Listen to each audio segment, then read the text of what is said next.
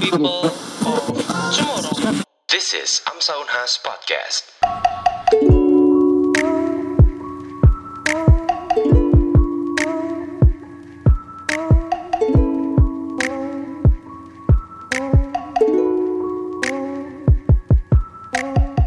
Hello people of tomorrow, welcome back to Amsa Unas Podcast. Kembali lagi bersama saya, moderator kebanggaan kita semua, Aldi Andika, akan memandu acara podcast pada malam hari ini. Kebetulan malam ini uh, kondisinya malam recordnya.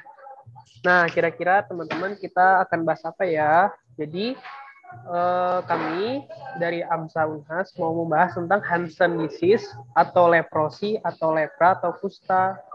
Nah, kusta ini apa? Kita tunggu aja ya. Soalnya pada 30 Januari minggu nanti uh, diperingati juga sebagai Hari Kusta. Nah, sesuai dengan judul kita yaitu Imbles Leprosy, Plan of the Negative Stigma. Terkait juga dengan Peraturan Menteri Kesehatan Nomor 11 Tahun 2019 tentang penanggulangan kusta, tujuannya apa? Agar pada tahun 2024 nanti kurang dari satu per 10 ribu orang di kabupaten atau kota Indonesia terjadi eliminasi penyakit kusta. Oke, kita lanjut aja ya. Uh, kusta ini sendiri pertama kali ditemukan uh, diketahui di Mesir pada dokumen papirus, yaitu pada tahun 1500 sebelum Masehi. Kemudian pada 600 sebelum Masehi ditemukan dalam tulisan berbahasa India, yaitu bahasa Sanskerta, artinya menggerogoti. Nah, kusta itu artinya menggerogoti, sesuai dengan bahasa Indonesia yaitu kusta dan bahasa di Inggris yaitu lepra. Kemudian pada tahun 1873, bakteri penyebab kusta ditemukan oleh ilmuwan Norwegia yaitu Dr. Gerhard Armauer Henrik Hansen pada tahun 1873, yaitu penyebabnya bakteri Mycobacterium lepra yang menyerang saraf tepi, kulit, dan jaringan lainnya. Di Indonesia ini sendiri, eh, terbanyak penyakit kusta yaitu di Papua Barat. Dan eh, sesuai dengan tahun 2020, 8 provinsi di Indonesia tercatat masih mengalami uh, kondisi kusta yang cukup signifikan banyak. Indonesia termasuk salah satu dari tiga negara, yaitu Brazil, India, yang merupakan penyakit terbanyak kusta di dunia. Nah, teman-teman, uh, kita lanjut aja ya. Pada WHO Internasional 2020, terdapat 120 ribu kasus global pada 139 negara. Ditemukan juga pada anak-anak kurang dari 15 tahun, kasusnya itu 8 ribuan. Nah, kemudian pada tahun 2021 pada bulan September, ditemukan juga turunnya 37 persen dari tahun-tahun sebelumnya. Berarti eh, kasus lepra atau kusta ini berkurang cukup signifikan dong. Nah, semoga aja nanti eh, kasus lepra ini eh, musnah dengan total. Ayo kita bahas yuk secara mendalam mengenai penyakit lepra atau kusta ini bersama tamu undangan spesial kita yaitu uh, Dr. Siti Nurrahma, spesialis kulit kelamin. Selamat malam, Dok. Selamat malam. Assalamualaikum warahmatullahi wabarakatuh. Waalaikumsalam, Dok. Uh, apa kabar, Dok? Alhamdulillah, baik. Uh, bagaimana, Dok, uh, kesibukannya, Dok? Ya, tiap tugas di rumah sakit Tajudin Halid. Oh iya, Dok. Jadi beliau ini uh, saya izin bacakan, Dok, uh, CV singkatnya, Dok. Uh, jadi beliau ini lulusan Fakultas Kedokteran Universitas Hasanuddin pada tahun 1997, kemudian lulus spesialis kulit kelamin pada tahun 2019, dan bertugas di Rumah Sakit Umum Pemerintah Dr. Tajudin Holid 2019 sampai sekarang. Kita bahas-bahas aja ya dok, uh, apa aja dok penyakit tentang penyakit kusta ini dok? Baik, boleh. Kira-kira, oh iya dok, uh, apa dok? Apa definisi dari kusta itu dok? Ya, uh, jadi kusta atau ada yang juga menyebut lepra atau morbus Hansen atau kalau di wilayah Makassar kita kenal sebagai uh, kandala. Ya, jadi uh, ini adalah infeksi uh, kronik menahun yang disebabkan oleh kuman yang dikenal uh, namanya sebagai Mycobacterium leprae. Oh begitu dok. Nah, uh, Kemudian dok, ciri-ciri atau gejala penyakit kusta itu apa saja dok? E, misalnya pada organ di tangan, kaki, ataupun pada mata dok. Apakah mungkin ada kelemahan pada tungkai otot seperti itu dok?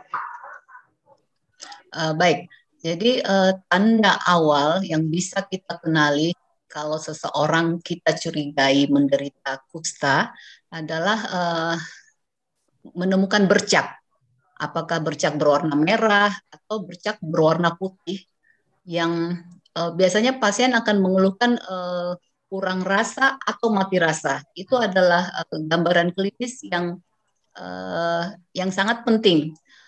Kalaupun kalau ada keluhan misalnya apakah ada gejala di tangan atau adakah gejala di kaki, nah itu biasanya kalau sudah proses lanjut artinya kustanya kita tidak obati dengan cepat, nah itu baru akan terjadi uh, kecacatan misalnya pada tangan atau pada kaki atau pada mata bisa terjadi kebutaan seperti itu. Oh baik dok. Jadi uh, kira-kira dok kan uh, penyakit kusta ini kan dulu uh, cukup banyak dok pada zaman dulu dok. Nah kemudian makin ke sini kan makin sedikit dok. Nah, terus banyak juga apakah uh, masyarakat awam itu kalau misal misal bertemu dengan orang penderita kusta dok, apakah penyakit kusta ini lewat menular dok?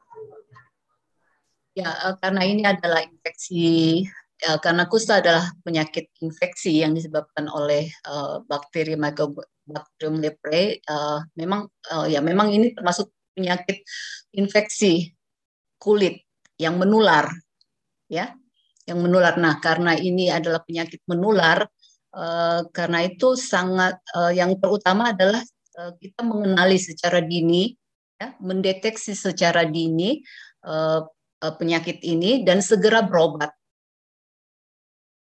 Ya memang menular. Jadi seperti penyakit infeksi lainnya seperti TBC itu kan menular uh, lewat batuk. Nah, uh, kusta juga terjadi penularan Uh, dok, kalau boleh tahu dok, kira-kira menularnya lewat medium apa saja dok? Apakah aerosol atau udara, cairan atau makanan dok? Bagaimana dok? Ya, uh, ya uniknya ya uniknya kusta itu sampai bahkan sampai saat ini sebenarnya kita belum bisa menent, uh, belum ada belum ada yang bisa menetapkan uh, dengan pasti uh, menular lewat lewat mana. Uh, tapi ya kuman ini kita bisa di kuman ini bisa ditemukan. Jadi misalnya kalau kita periksa sampel tanah itu bisa kita temukan Mycobacterium leprae. Kita periksa sampel air bisa. Eh, tapi eh, penularannya sendiri sampai saat ini belum bisa dipastikan. Tapi diduga ya, diduga kuat bahwa uh, kuman ini menular lewat itu tadi droplet ya droplet droplet nasal. Jadi kalau pasien penderita kusta yang terutama tipe yang banyak kumannya itu kalau dia bersin atau dia batuk nah, itu terjadi uh, uh, terjadi penularan. Jadi kalau keluar uh, apa istilahnya tuh keluar droplet ya, nah itu yang itu yang bisa jadi sumber penularan ke orang-orang sekitar. Oh baik dok.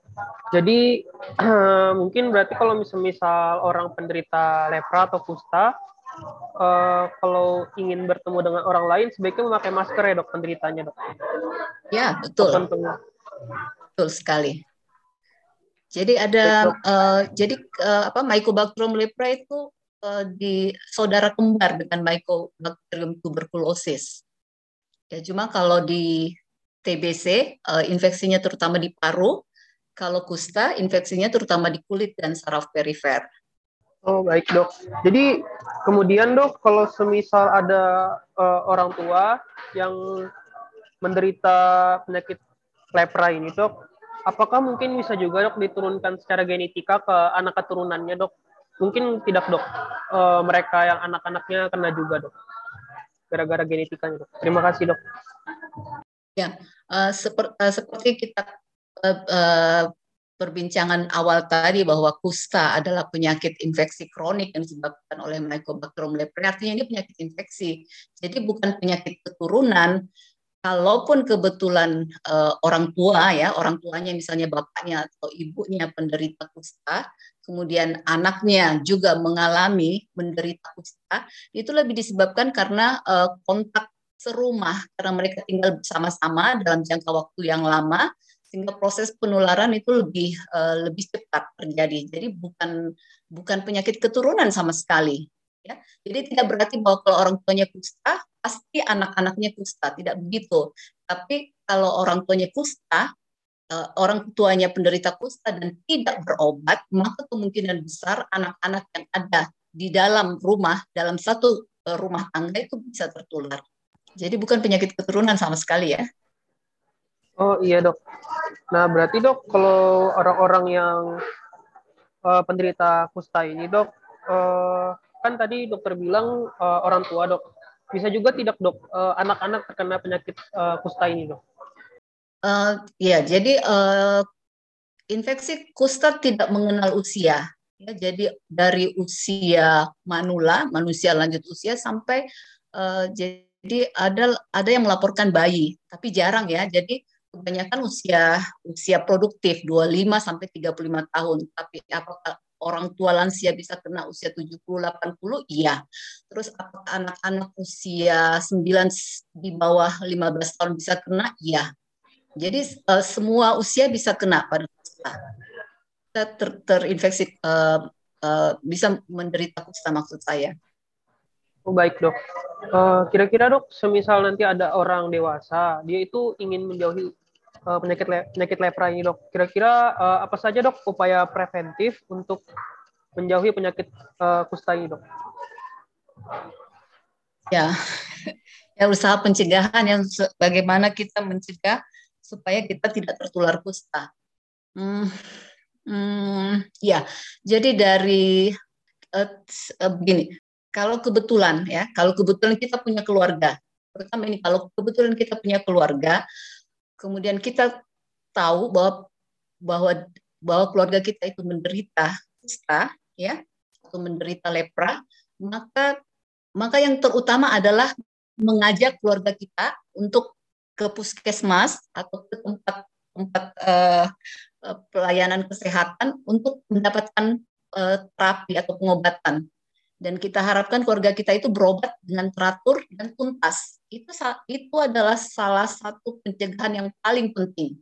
Atau uh, nah sekarang ini sebenarnya untuk secara umum ya, kalau uh, sekarang ini lagi digalakkan untuk menemukan bercak baik bercak merah atau bercak putih. Jadi kalau misalnya kita uh, di mana pun kita berada, entah kita di tempat kerja, entah kita di tempat sekolah, entah kita uh, di, di di tengah keluarga, kalau kebetulan kita menemukan seseorang uh, punya bercak ya, bercak merah atau bercak putih dan kebetulan dia juga misalnya mengeluhkan mati rasa, nah itu uh, segera kita bawa ke tempat berobat ya untuk mendapatkan pengobatan. Adapun pencegahan yang lainnya ya secara umum ya seperti uh, bagus sih sekarang uh, karena sekarang kan kita masih dianjurkan untuk pakai masker kan ya.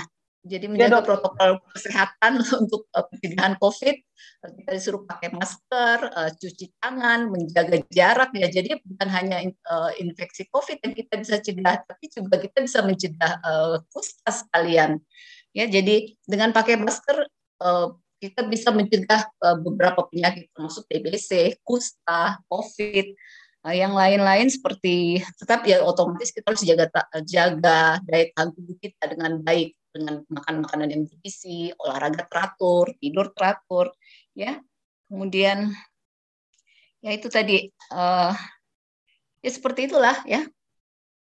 Tapi itu tadi saya ulangi lagi Alif. Jadi yang sangat penting adalah kalau memang kita punya, kita kenal seseorang dengan bercak ya, bercak merah, atau bercak putih yang dan dia mengeluh uh, mati rasa atau bahasa sini bangkak bala ya jadi kayak kebas mati rasa nah itu ayo ayo kita ajak yuk datang yuk kita datang ke dokter yuk pastikan ini kusta atau bukan kemudian kalau memang kusta berobat secara teratur tuntaskan pengobatan dan ini adalah cara yang paling uh, jitu untuk uh, uh, mencegah penularan. Uh, uh, baik dok. Jadi teman-teman pada pendengar uh, podcast Amsa Unhas, uh, walaupun meski kita ini masa pandemi COVID-19, kalau semisal kita ingin bertamu kepada orang yang kena TBC atau uh, orang yang kena lepra atau kusta ini, kita jangan lupa juga uh, menjaga protokol kesehatan seperti cuci tangan, pakai masker dan segala macamnya. Kemudian dok, uh, kira-kira dok, apa saja dok uh, pengobatan penyakit kusta ini dok? Ya, uh, jadi uh, untuk di kita di Indonesia ya, jadi Kementerian Kemenkes itu menyiapkan uh, pengobatan kusta secara gratis. Jadi kalau memang ada uh, baik kita secara pribadi atau ada yang kita, ada keluarga atau ada teman-teman yang kita kenal menderita kusta, ya uh, saya mau sampaikan bahwa pengobatan itu gratis ya. Jadi pemerintah menyediakan menyediakan obat-obat di puskesmas. Jadi uh, ada uh, pengobatan kusta itu ada dua macam. Ya. Jadi ada pengobatan untuk enam bulan dan ada pengobatan selama 12 bulan. Itu nanti tergantung dari hasil uh, pemeriksaan dokter. Jadi nanti dokter yang akan menentukan apakah yang bersangkutan atau pasien kusta akan uh, mendapat pengobatan enam bulan atau pengobatan uh, 12 bulan uh, untuk Ya, ini ada sebenarnya ada beberapa macam obat saya sebutkan misalnya ya Dapson 100 mg, uh, Rifampicin 600 mg, Clofazimin 50 mg itu obat-obat yang sudah uh, disiapkan dalam bentuk uh, blister ya biasanya untuk satu bulan. Jadi pasiennya nanti setiap bulan akan datang mengambil obatnya ke puskesmas. Sampai uh, sampai uh, sampai uh, apa sampai selesai pengobatannya jadi kalau kusta basiler kita kenal atau uh, kusta yang kurang uh, bakterinya itu biasanya dapat terapi lama pengobatan selama enam bulan. Tapi kalau uh, kebetulan pemeriksaan laboratorium menunjukkan banyak kuman, nah biasanya uh, uh, pasti akan mendapat terapi selama uh, 12 bulan. Begitu, Alif. Uh, baik dok. Uh, meskipun dok pada penderita kusta ini, dok, sering terjadinya diskriminasi oleh masyarakat kepada para penderita atau penyintas penyakit kusta, maka uh, para penderita itu seakan menutup diri kepada masyarakat. Kemudian uh, ada yang mungkin dianggap sebagai penyakit kutukan atau penyakit guna-guna. Nah, bagaimana dok edukasi kepada masyarakat agar tetap merangkul uh, para penderita kusta ini, dok? Ya, ya itu senang tadi bahwa memang ini kusta adalah penyakit yang yang unik, yang uh, unik tapi meresahkan, ya. Apa meresahkan? Karena itu tadi karena uh, ini satu, uh, menurut saya ini satu-satunya penyakit ya, satu-satunya penyakit yang yang selalu dihubungkan dengan mitos, yang selalu dihubungkan dengan uh, kutukan, Padahal sebenarnya tidak ada tidak ada hubungannya dengan kutukan, tidak ada hubungannya sama mitos karena ini betul-betul cuma infeksi penyakit kulit yang disebabkan oleh infeksi bakteri, ada obatnya ya dan kalau berobat pasti sembuh. Jadi saya uh, selalu sih saya selalu menyampaikan ke masyarakat umum bahwa kusta itu bukan penyakit kutukan, bukan uh, karena uh, apa bukan penyakit keturunan, tapi betul-betul cuma infeksi bakteri biasa. Obatnya ada, asal berobat dengan teratur dan menyelesaikan pengobatan, kustanya akan sembuh. Justru kalau e, misalnya kita punya keluarga menderita kusta, kemudian kita malu, kita sembunyikan dia di dalam rumah, nah itu malah berpotensi untuk menularkan kumannya ke seluruh e, anggota keluarga yang lain. Jadi saya selalu sampaikan bahwa kusta e, kusta itu hanya infeksi kuman biasa, bisa disembuhkan, ada obatnya, asal berobat dengan teratur, pasti sembuh. Baik dok. Uh, kemudian dok, uh, kan uh, penyakit kusta ini dok, mungkin ada orang juga yang beranggapan bahwa apakah orang yang pengidap penyakit kusta ini dapat menyebabkan kematian dok? Atau uh, gampangnya, setelahnya mengancam jiwa dok, seperti itu dok? penyakit kusta, nah inilah penyakit kusta ini malah hampir hampir tidak ada keluhan malah ya. Jadi orang, jadi bahkan penderita kustanya sendiri tidak sadar kalau dia sakit.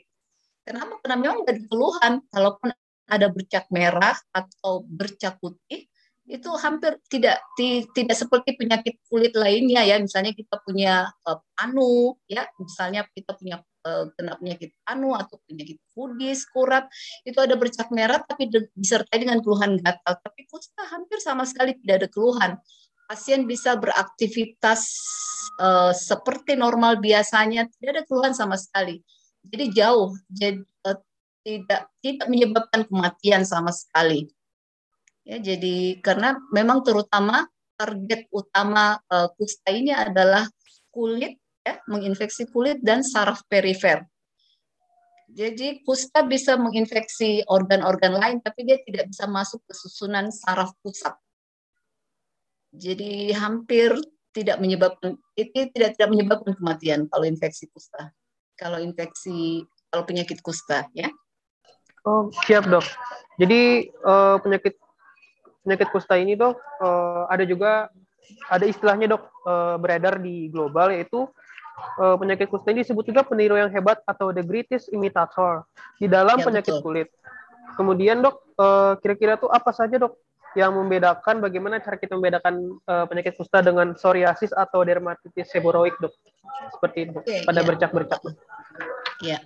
Jadi uh, yang Alif tadi sebut contoh seperti psoriasis atau dermatitis seboroik itu uh, kelainan kulit yang bisa kita lihat adalah berupa bercak merah, ya bercak merah, ada sisik sedikit, disertai tapi disertai, biasanya disertai dengan keluhan gatal, ya. Jadi banyak penyakit kulit yang lain yang berupa bercak merah tapi biasanya disertai dengan keluhan gatal. Nah, kusta ini satu-satunya ya, satu-satunya penyakit kulit berupa bercak merah yang disertai dengan kurang rasa atau mati rasa. Jadi itu perbedaan yang sangat jelas antara kusta ya, antara lesi pada kusta dengan penyakit kulit lainnya. Baik, Dok. Jadi istilahnya tuh kalau misalnya orang yang terkena kusta, uh, maka terjadi kayak kelemahan pada tungkai seperti itu, Dok uh, uh, itu lanjutan Alif. Jadi selain uh, bercak kulit, kelainan kulit, uh, karena kusta ini menyerang selain kulit adalah saraf perifer ya, jadi uh, bisa terjadi. Jadi orang bilang uh, apa?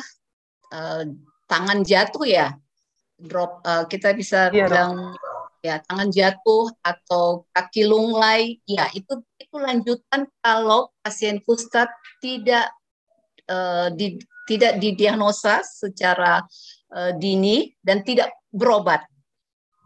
Maka selain bercak kulit bisa ada lumpuh tangan atau biasa kalau kita mungkin banyak yang lihat di pinggir jalan mungkin yang seperti tangannya uh, apa ya istilahnya ya mutilasi ya atau tangannya uh, apa claw hand tangannya seperti apa? Tangan apa sih istilahnya yang claw hand itu? Terus kakinya bisa juga kaki kaki kaki jatuh istilahnya ya.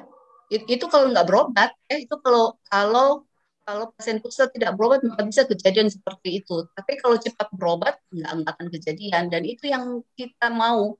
Jadi se, secara dini kita, uh, kita secara dini kita tegakkan uh, kita pastikan uh, dia kusta dan segera pengobatan supaya tidak terjadi itu sudah tidak terjadi kecacatan. Karena kecacatan ini yang harus kita hindari pada pada penderita kusta. Iya dok. Uh, jadi dok, semisal ada orang yang menderita kusta dok, dia tuh mungkin uh, mengira-ngira dok, uh, kapan ya dok, semisal uh, penderita kusta ini mengalami mengalami penyakit tersebut dok. Ibaratnya kayak durasi seperti dok. Kira-kira durasinya seberapa lama dok? Ya, uh, kembali lagi saya berulang-ulang selalu bilang tetap kecepatan ya tetap cepat jadi begitu ada bercak merah cepat mencari cepat uh, cepat mencari pengobatan dan berobat harus harus tuntas. Karena kalau tidak berobat ya ini saya bilang jadi kusta kalau tidak berobat itu bisa seumur hidup. Tapi kalau berobat ya seperti itu saya bilang tadi bahwa kusta dibagi dua ada yang uh, tipe paucibaciller atau bakterinya kurang enam bulan pengobatan dan dinyatakan sembuh. Tapi kalau kusta dengan kuman yang banyak itu harus berobat selama 12 bulan dan kita nyatakan sembuh. Untuk dinyatakan sembuh ya, jadi berobat berobat tuntas 6 bulan dan 12 bulan sesuai dengan uh, kriteria kustanya. Baru kita nyatakan pasien ini sembuh. Oh, baik dok. Uh, kemudian dok, ini ada beberapa mitos dan fakta yang beredar pada masyarakat, baik itu di Indonesia, India maupun Brazil, serta masyarakat di global secara uh, menyeluruh dok. Uh, yang pertama dok, apakah penyakit kusta ini dapat menyebabkan jari tangan dan kaki rontok dok? Berarti serem ya, ya istilahnya.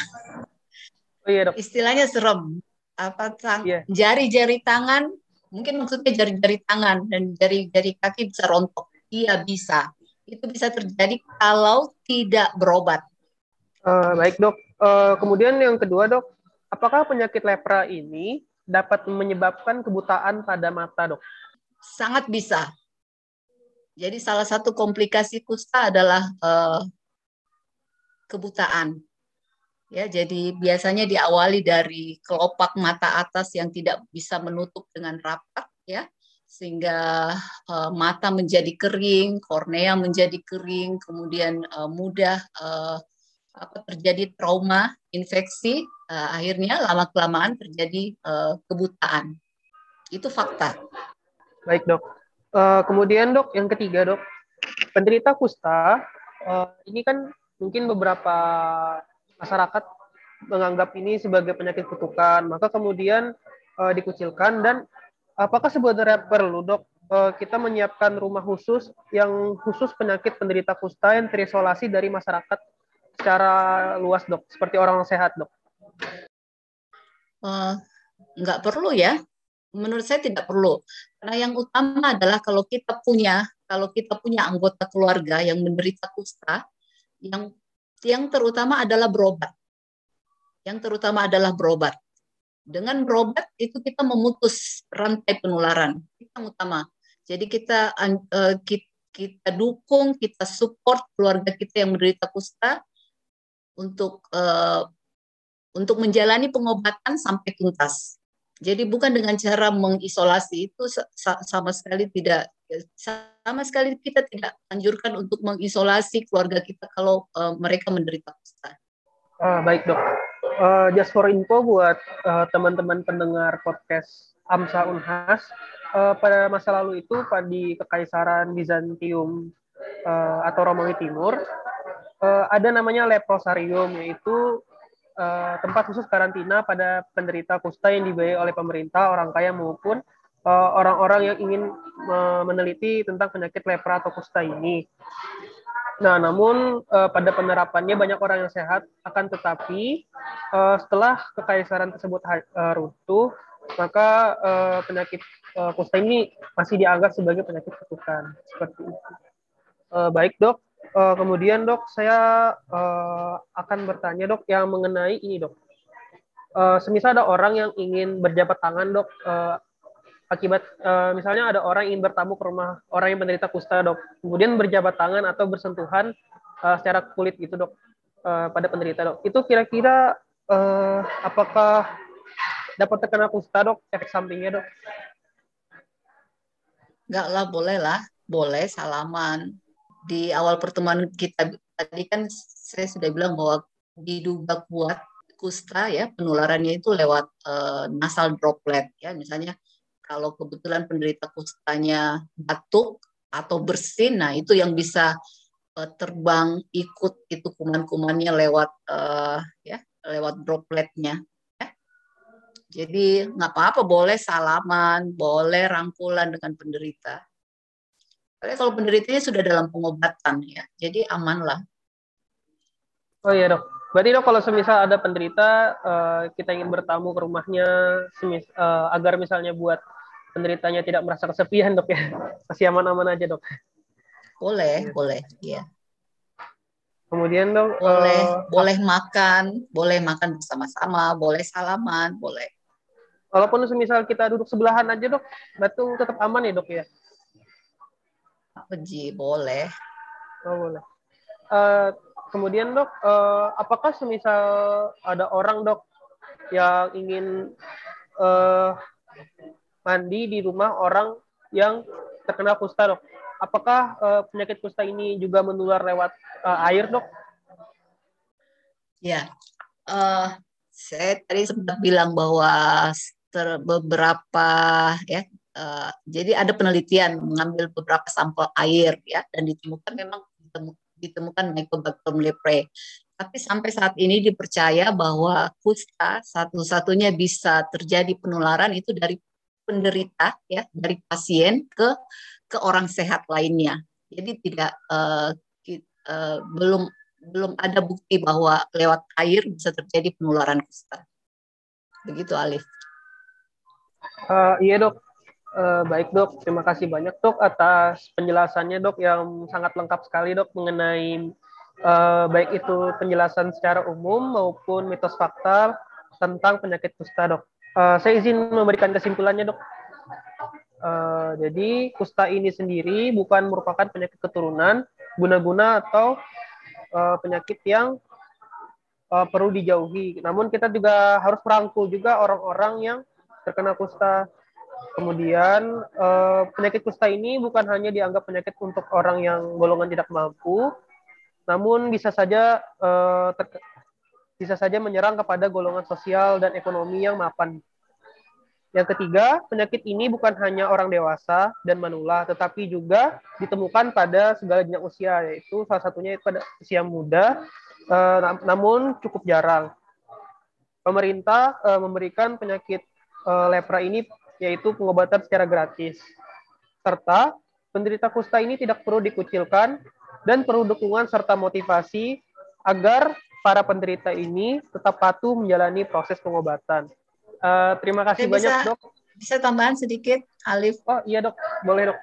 Jadi pada kesempatan uh, malam ini saya mengajak yuk, yuk, yuk uh, siapa pun kita, kalau ketemu ya, yuk kalau ketemu bercak merah ya, atau bercak putih yang mati rasa, yuk kita bawa, kita ajak, kita ajak untuk uh, periksa ke dokter untuk pastikan bercak kulitnya ini kusta atau bukan. Kalau kusta ya, yuk berobat yuk, berobat uh, teratur, tuntas, sehat, sembuh. Itulah kusta. Jadi uh, tanggung jawab kita bersama untuk uh, menuntaskan kusta. Makassar masih banyak ya. Makassar merah ya, merah zona merah ya Makassar. Iya dok, masih termasuk 8 provinsi dok uh, yang paling banyak kustanya dok. Jadi uh, Sulawesi Selatan, Sulawesi Tenggara, uh, Maluku, Papua Barat, dan Papua. Itu paling banyak di Indonesia. Jadi jangan anggap Makassar eh, metro apa metro kota metro apa gitu Makassar ya kita masih banyak. Jadi saya di Rumah Sakit Tajudin Halid masih uh, setiap setiap bulan itu masih ketemu kasus-kasus baru. Kasus anak jangan salah. Jadi kasus anak pun masih ada. Jadi itu uh, tanggung jawab kita bersama. Yuk temukan bercak, yuk temukan bercak, bawa ke dokter, pastikan kusta atau bukan. Kalau kusta, yuk berobat sampai tuntas. Eliminasi kusta yang mungkin tahun 2000 atau tahun 3000 sekian sekian. Iya dok, sudah dari dulu dok katanya dok saya pernah baca juga itu uh, pada dalam dalam uh, agama Islam itu ada Nabi Ayub alaihissalam katanya dulu pernah ya, betul. terkena penyakit penyakit kusta juga dok. Dari zaman Nabi Isa juga kan dikabarkan Nabi Isa bisa menyembuhkan uh, pasien kusta. Baik dok. Uh, jangan uh, perlu takut apabila ada keluarganya maupun di sekelilingnya ada yang penderita kusta. Jadi tetap uh, hubungi dokter terdekat agar pasien tersebut uh, dapat sembuh kembali ada pesan juga ini dari Duta Besar Niat Baik WHO untuk eliminasi kusta, uh, Yohe Sasakawa. Mari kita gunakan akal kita untuk melawan stigma yang dihadapi penderita kusta, menyembuhkan masyarakat dari diskriminasi dan berhenti mengulangi kesalahan masa lalu. Jangan lupa juga pada hari Minggu tanggal 30 Januari 2022 uh, diperingati sebagai Hari Kusta. Mengapa Hari Kusta dipilih pada uh, akhir Januari? karena uh, Mahatma Gandhi atau founder negara India itu salah satu pejuang hak asasi pada orang menderita kusta. Seperti itu, guys. Uh, baik, Dok. Uh, ada kata-kata lagi, Dok, yang ingin disampaikan, Dok, kepada para pendengar ini dok? Ya, saya kira cukup saya, cukup dari saya Alif. Oh baik dok. Uh, terima kasih banyak kepada para pendengar yang telah mendengarkan uh, podcast dengan judul kita yaitu Embrace Leprosy, Fan of the Negative Stigma. Jangan kita jauhi, tetapi tetap kita rangkul. Uh, ada pantun dari saya, jalan-jalan ke Bahama, pulangnya pergi ke bandara. Jauhi stigma agar lepra hilang dengan total. Amin. Oh, dok. ya, itu harapan Terima kita ya. Iya, ya. harapan kita eliminasi kusta segera dari uh, Sulawesi Selatan, dari Indonesia, ya. Mudah-mudahan kita uh, tidak juara tiga lagi, Alif. Karena kan kita juara tiga kasus terbanyak setelah India dan Brasil ya. Kita juara tiga. Mudah-mudahan kita bisa uh, turun peringkat. Biar biar India dan Brasil juga yang juara. Kalau di sepak bola atau di olahraga lainnya biar mereka yang jago. Indonesia uh, penyakitnya harus dikurangi. Ya. Jangan. uh, terima kasih banyak kepada Dokter okay. Siti Rahmat spesialis yeah, kulit kelamin telah bersedia dok. Terima kasih banyak dok. Pada teman-teman yang mendengarkan via Spotify, uh, Apple Podcast maupun Google Podcast, terima kasih banyak juga. Dan saksikan kembali uh, episode episode yang menarik pada bulan-bulan ke depan. See you next time, people of tomorrow. Thank you for listening to Amsaunhas podcast. Listen to our previous episode on Spotify and Apple Podcast. Let us know if you have comments and reach us on our Instagram at Amsaunhas. FIFA Amsa,